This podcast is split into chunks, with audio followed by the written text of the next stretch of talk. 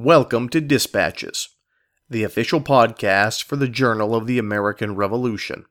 The Journal of the American Revolution publishes weekly online at w w w dot all things liberty dot com. For the latest in research, reviews, and commentaries, America's most important history is available free of charge at the Journal of the American Revolution. This week we'll be discussing the three treaties that tamed the first Wild West, and I'll be the guest. I'm Brady Kreitzer, and this is Dispatches. This episode is brought to you by Rhode Island Publication Society, publishers of the new book, Revolutionary War Defenses of Rhode Island, by John K. Robertson. Available now wherever books are sold. Visit their site, r i publications dot org, today. Hello, ladies and gentlemen, and welcome to another episode of Dispatches. I'm your host, Brady Kreitzer. Today we have a very special guest on the program. Uh, it's me, yours truly, and I'll be discussing my new article, How the First West Was Won: The Federalist Treaties That Reshaped the Frontier. Now, for you folks that have listened for a long time, we are approaching our two hundredth episode, four years of Dispatches. You know that I don't often interject uh, myself a lot into the show. Uh, as much as I'd like to, right? I uh, have to have to tamper that down. So this is an instance uh, where I get to share some of my own work with you, uh, kind of do a deep dive into the uh, time period where I specialize, that is the frontiers of empire, and look at just how important uh, diplomacy from the Spanish, the British, the American, uh, and the Indian world Uh, really played in reshaping what was America's first Wild West. I want to talk about, first, a little background on really what were the driving motivators of change in the West, and most importantly, what were the major obstacles to peace and prosperity in the West. And to understand this, we have to go back to the seventeen fifties. Uh, and in the seventeen fifties, we're going to see the Ohio River Valley become uniquely uh, controversial uh, in the minds of the French, the British, and their respective native allies. There's always been a few obstacles to growth in the West for all of these superpowers. And amongst them were the fact that it just was not a peaceful place. Uh, when the British were seeking to expand, there were hostile French fortifications, soldiers, uh, military forces occupying the region. Uh, for native peoples, uh, whenever they would try to expand their trade networks, again, the geopolitics of Europe, particularly the conflict between the British and the French, often played major interference uh, in their own prosperity. So, when you look at the West, you want to think of a few different elements to key in on. Number one, why was it important? Well, the Ohio River will be the center of British, French, and native politics during the seventeen fifties, sixties, seventies, eighties, and even nineties, because the Ohio River is the great superhighway west. When you look at the frontier, and by frontier, I mean western Pennsylvania, western Virginia, West Virginia today, Kentucky, and Ohio, you see limitless resources, fortunes to be made. But the realities of that are that moving those resources, uh, everything from timber to furs, uh, eventually coal, and even today, natural gas, um, moving those resources was incredibly expensive and very difficult because you had to move it via land. You had to lug it through the, the wilderness, over the Appalachian Mountains, and then hopefully to a hungry western port, excuse me, eastern port, like Philadelphia or Boston uh, or New York, uh, that you could ship your wares to the rest of the world. It was a difficult proposition. But if you could find another access point to the Atlantic Ocean, Uh, in the West, again, your prosperity was limitless. And the Ohio River was that access point. The Ohio River was the super highway to the west, um, because it connects with the Mississippi, which connects with the Gulf of Mexico. So the French Empire coveted this, the British Empire coveted this, and the native peoples who lived on its shores also very much coveted this. Um, that's going to be really important, because that will be one of those flashpoints in Western history for the entire second half of the eighteenth century. That is, getting access to the Ohio River and controlling it. Now, that will lead to the Seven Years' War, really beginning in seventeen fifty-three, uh, running all the way to seventeen sixty-three. Um, ten years is a pretty good stretch for a Seven Years' War. But so much of it will be fought because of that. And of course, the British will win that war, and in the aftermath, again, you have this general sense that the French have been removed from the region, and British prosperity will be theirs.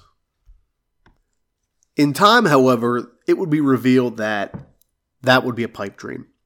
And that was a pipe dream because the British, as much as they fought in the war, didn't control all of the land they needed to to take advantage of that. They certainly controlled all of the Ohio River, but the Spanish still controlled the Mississippi.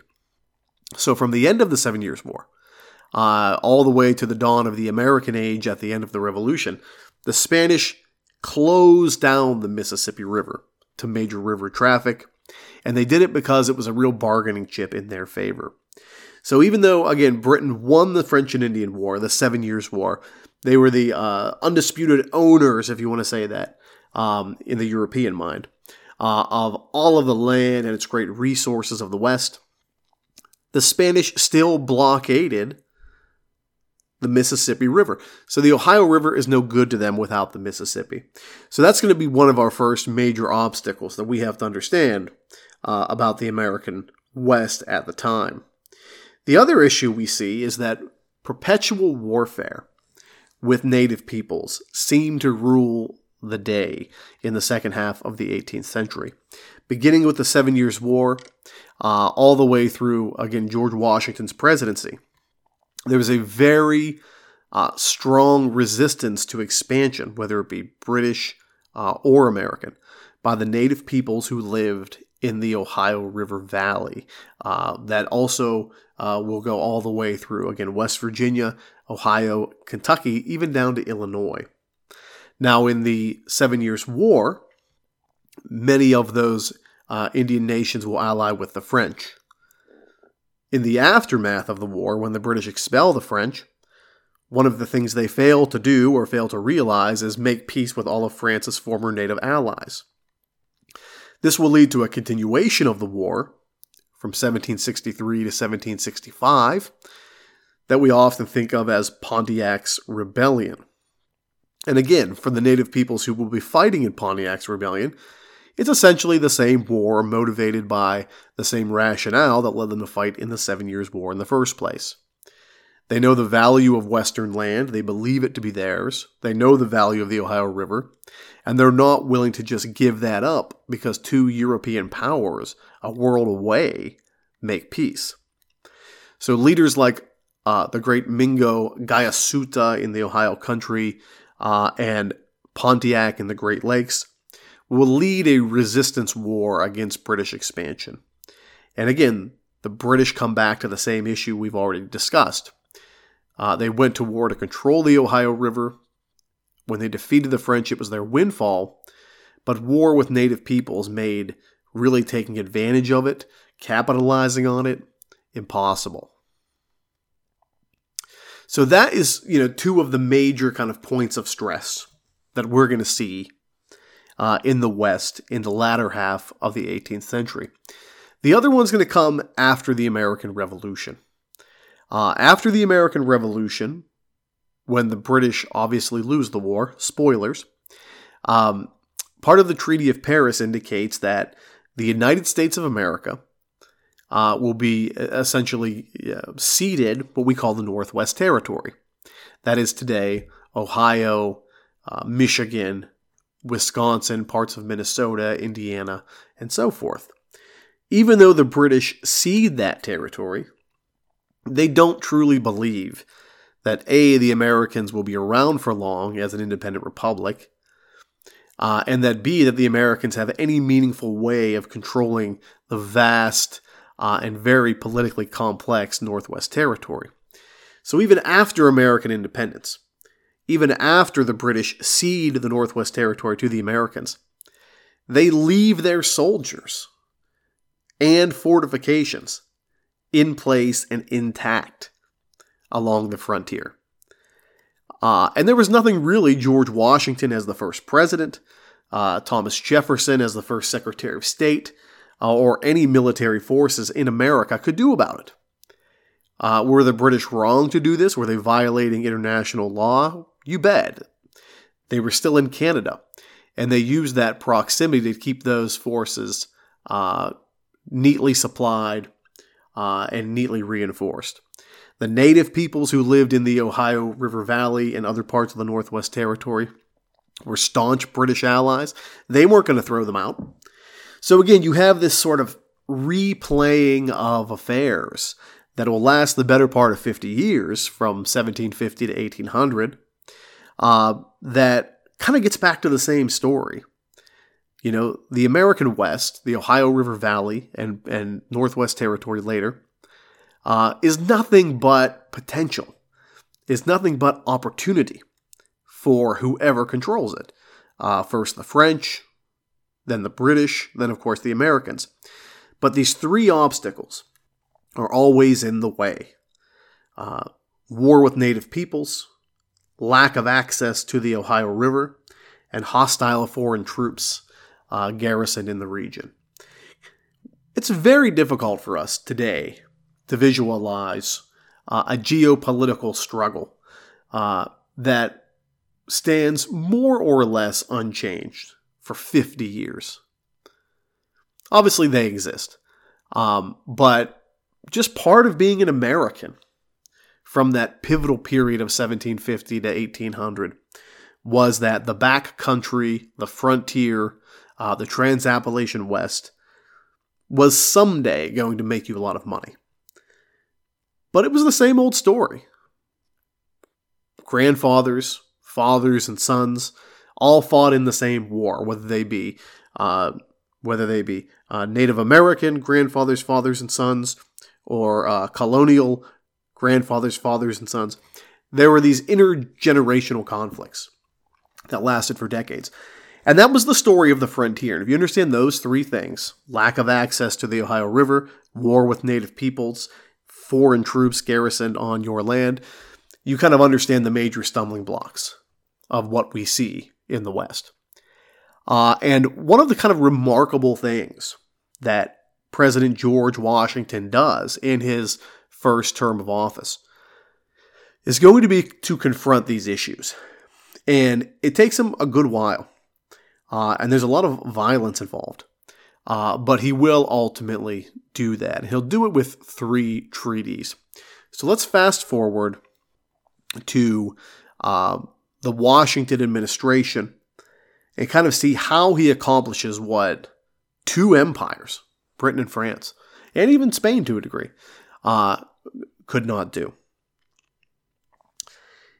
From seventeen ninety-one to seventeen ninety-five, the realities of what I just described to you on the frontier boiled over uh, in what still stands as America's second largest domestic rebellion, second only, in fact, to the Confederacy in the American Civil War, that we call today the Whiskey Rebellion. At the time, newspapers colloquially called this the Western Insurrection. And what caused the Western Insurrection was multifaceted. It's complicated. You can read uh, a very uh, simplified, direct primer on that in my new book, The Whiskey Rebellion, A Distilled History of an American Crisis, due out in May of twenty twenty-three. Forgive my cheap uh, uh, plug. Um, but, it, you know, it's coming out. I'm very proud of it. I think it really kind of reduces or distills the Whiskey Rebellion into something that is very readable and understandable. Uh, very few people have the expertise on it to uh, really fully grasp it. And not to toot my own horn, but I do. And it's largely because I live, you know, right in the middle of it in western Pennsylvania. Um, but at any rate, in that time period, you begin to see western settlers rising up in rebellion against the federal government. And they're angry about a lot of things.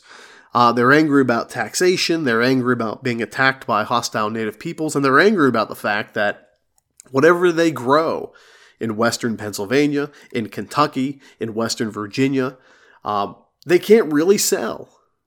They can't really move it in an effective way. The only way for them to sell their wares is to take it, again, over the Appalachian Mountains toward Philadelphia. They're taxed all along the way. They have to pay uh, ferry duties and fees all along the way. Um, Alexander Hamilton, as Secretary of the Treasury, creates a new law we we very simply call the Whiskey Act, which unfairly, in the opinion of many of them, targets them and overtaxes them, uh, hurts the little guy and helps the big whiskey distillers. And all of that's going on in the background of an enormous Indian war that we call the Northwest Indian War. That's happening concurrently to this Whiskey Rebellion. So many of these young men and older men, Revolutionary War veterans, you know, are defending their themselves from from native attacks, um, at the same time feeling they have to, to defend themselves from their own federal government. So they rise up in rebellion against George Washington's Federalist United States government. Um, there will be open hostilities. Tax collectors will be tarred and feathered. Uh, they'll be cut with razors. They'll be captured and burned with hot irons. Uh, there will be uh, raids on the federal mail. Uh, whiskey rebels will surround and threaten to destroy Pittsburgh, which is really the biggest federal city in the West, the unofficial federal capital of the Western frontier. It's a really bad scene, but this is not a Whiskey Rebellion show, so we're not going to get too much into that. Uh, but George Washington will have to suppress the Whiskey Rebellion. And the way that he does it is by amassing a force of thirteen thousand men from Maryland, Virginia, Pennsylvania, and New Jersey, uh, leading them into the West, into the frontier himself, uh, and scattering the rebellion in a fairly bloodless way. Uh, it leads to some of the uh, one of the largest police actions in American history. The Whiskey Rebels are rounded up, uh, held without cause, um, without evidence, uh, summarily imprisoned, some of them uh, tortured, uh, by being denied food and water, being exposed to the cold elements in November of seventeen ninety-four. Um, but that's how Washington deals with it. The important thing for us, though, is that those, what we call whiskey rebels or insurrectionists, rebelled over the issues that we previously discussed. Lack of access to the Ohio River, hostile foreign troops in the frontier, the British still very much in occupation of the Northwest Territory, and of course the ever-present threat of Indian war. So even though Washington leads thirteen thousand men to disperse the rebellion, and that incidentally uh, is very close to being the largest force he ever commanded, uh, even throughout the Revolution, and it's the only time that the commander-in-chief as president ever led forces in the field. It's the first and only time that ever happened. The Whiskey Rebellion proves to a lot of Americans that those old problems, the old, um, you know, albatrosses around the neck of, of the Western frontier are still very much in place. So Washington, from seventeen ninety-four to seventeen ninety-five, uh, will turn to diplomacy to break the West once and for all. And I want to talk about now the three treaties that do that. The first will be called the Treaty of Amity, Commerce, and Navigation between His Britannic Majesty and the United States of America. We will make that much more simple, and we'll call this the Jay Treaty. And the Jay Treaty will be one of the first times uh, that Washington attempts to um, kind of alleviate the sickness of the frontier instead of just treating the symptoms. Uh, he'll send John Jay to Britain John Jay will negotiate with the British uh, on a number of issues. Uh, one of them was the fact that the Northwest Territory, that is Ohio, Michigan, Wisconsin, parts of Minnesota, Indiana, and Illinois, still had British troops in them, right? One of those three core problems that plagued the frontier.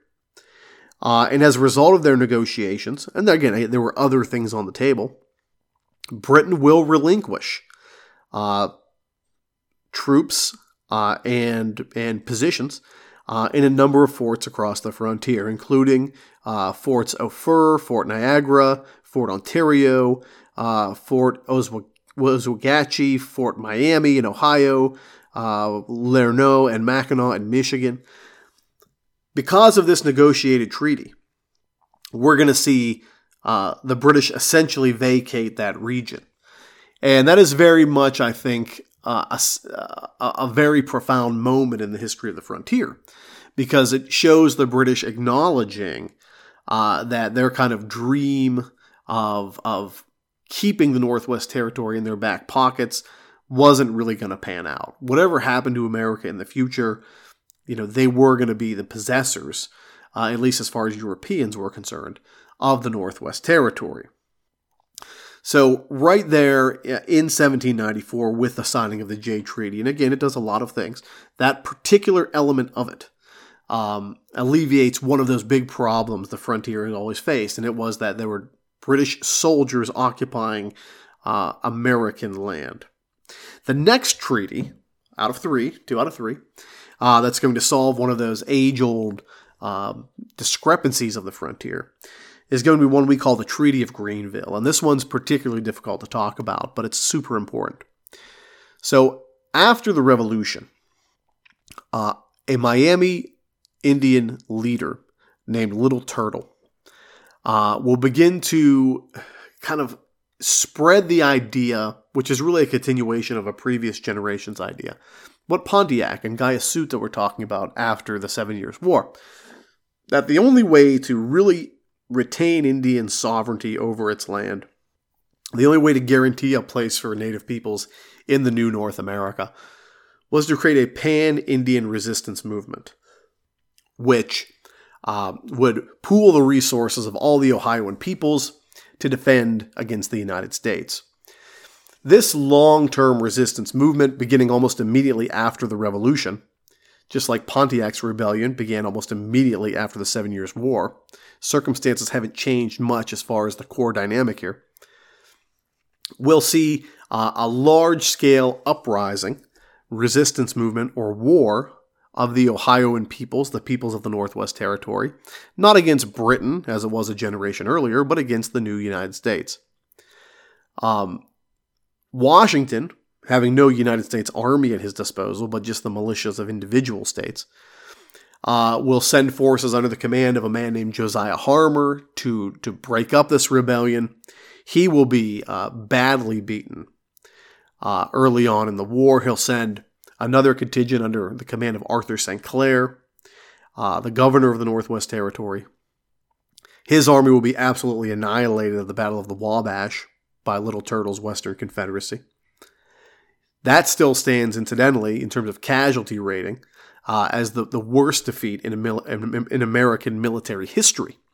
Uh, casualty of upwards of ninety percent. Unbelievably humiliating and scary for the new United States of America. Uh, and he ultimately will create a new fighting force we call the Legion of the United States, seventeen ninety-four, under the command of General Anthony Wayne, uh, that will march into the Ohio country, begin building forts and building roads in the Ohio country, much in the same way that British General John Forbes did in seventeen fifty-eight. Almost an identical strategy here.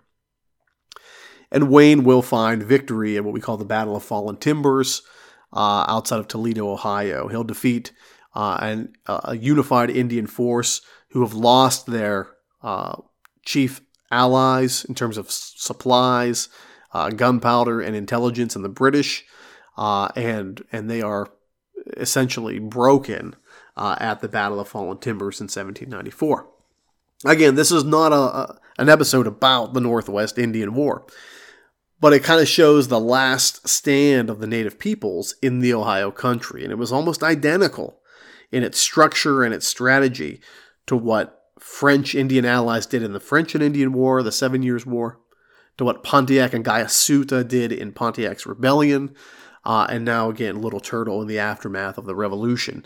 Uh, nearly another eight years of combat after the Revolution, though. So the point is, what we're getting to here is that after that defeat, the elder sachems, the elder chiefs of the resistance movement, uh, begin to say, listen, we've been fighting for decades. If there's going to be a way towards peace, it's not going to be achieved through war. And these elder chiefs will sign an agreement uh, orchestrated by George Washington uh, and, and on the ground put into place, implemented by General Anthony Wayne, called the Treaty of Greenville. And the Treaty of Greenville uh, essentially says uh, that the Ohioan tribes will have to cede virtually all of the Ohio country to the new United States. Uh, they'll be moved further west into what is today Indiana, Michigan, and Illinois, uh, and they'll be left unmolested. Now, of course, um, that's not going to happen. The Ohioan peoples will move, but war will continue. Uh, and many of those young Indian warriors see this as their, their elder generation selling them out. They wanted to keep fighting. Um, but the elder chiefs will, will broker this agreement with the United States. Men like Tecumseh will say, we must continue the fight. And he will uh, about ten years later. Um, but that's a, another story. Uh, but the Treaty of Greenville, by by forcibly removing the native peoples who had called the Ohio country home for decades. Uh, kind of, uh, you know, the first chapter in the very dark history of America's Indian removal over the years, uh, will effectively solve, as far as the Americans are concerned, the second big obstacle to controlling the West. What's keeping them from being prosperous in the West? Uh, It wasn't safe to live there because of the threat of raids by native warriors. With the Treaty of Greenville, seventeen ninety-five, and its implementation in seventeen ninety-six, that threat is gone. So right there, between seventeen ninety-four and seventeen ninety-five, George Washington has solved, effectively, um, two of the biggest obstacles facing growth in the West. Uh, number one is getting foreign troops out of the Northwest Territory, something the, the British couldn't fully do for sure. Uh, and number two is essentially brokering peace with the natives by forcibly removing them from their homeland. Uh, and again, that's something that had plagued all Europeans from the beginning. Um, the fact that that land was still very much dominated by Indian peoples. And that forever changed the complexion for, for generations to come of the Ohio country. Because after seventeen ninety-five and seventeen ninety-six... you know, the sun would rise over the Ohio country and no native peoples would be living there, really, uh, for the first time. So that last great obstacle, the last of the three, is going to be how we get access to the Mississippi River. And of course, if you're going to do that, you're going to have to deal with Spain. And that takes us to another treaty, the final treaty we call uh, Pinckney's Treaty. Uh, this will be negotiated by uh, George Washington's strong ally, Southerner, Uh, Tim, uh, Thomas Pinckney, uh, very influential early uh, early uh, founder, if you would. Uh, and it's kind of interesting because Pinckney's Treaty is not going to be done uh, from a position of equality or a position of weakness. Uh, but when, when, when Pinckney meets with the Spanish, America's pretty uniquely in a position of strength, which is not something you often see in the old world. Spain at this point is a is a is a collapsing empire. Uh, it's a shell of its former self for sure.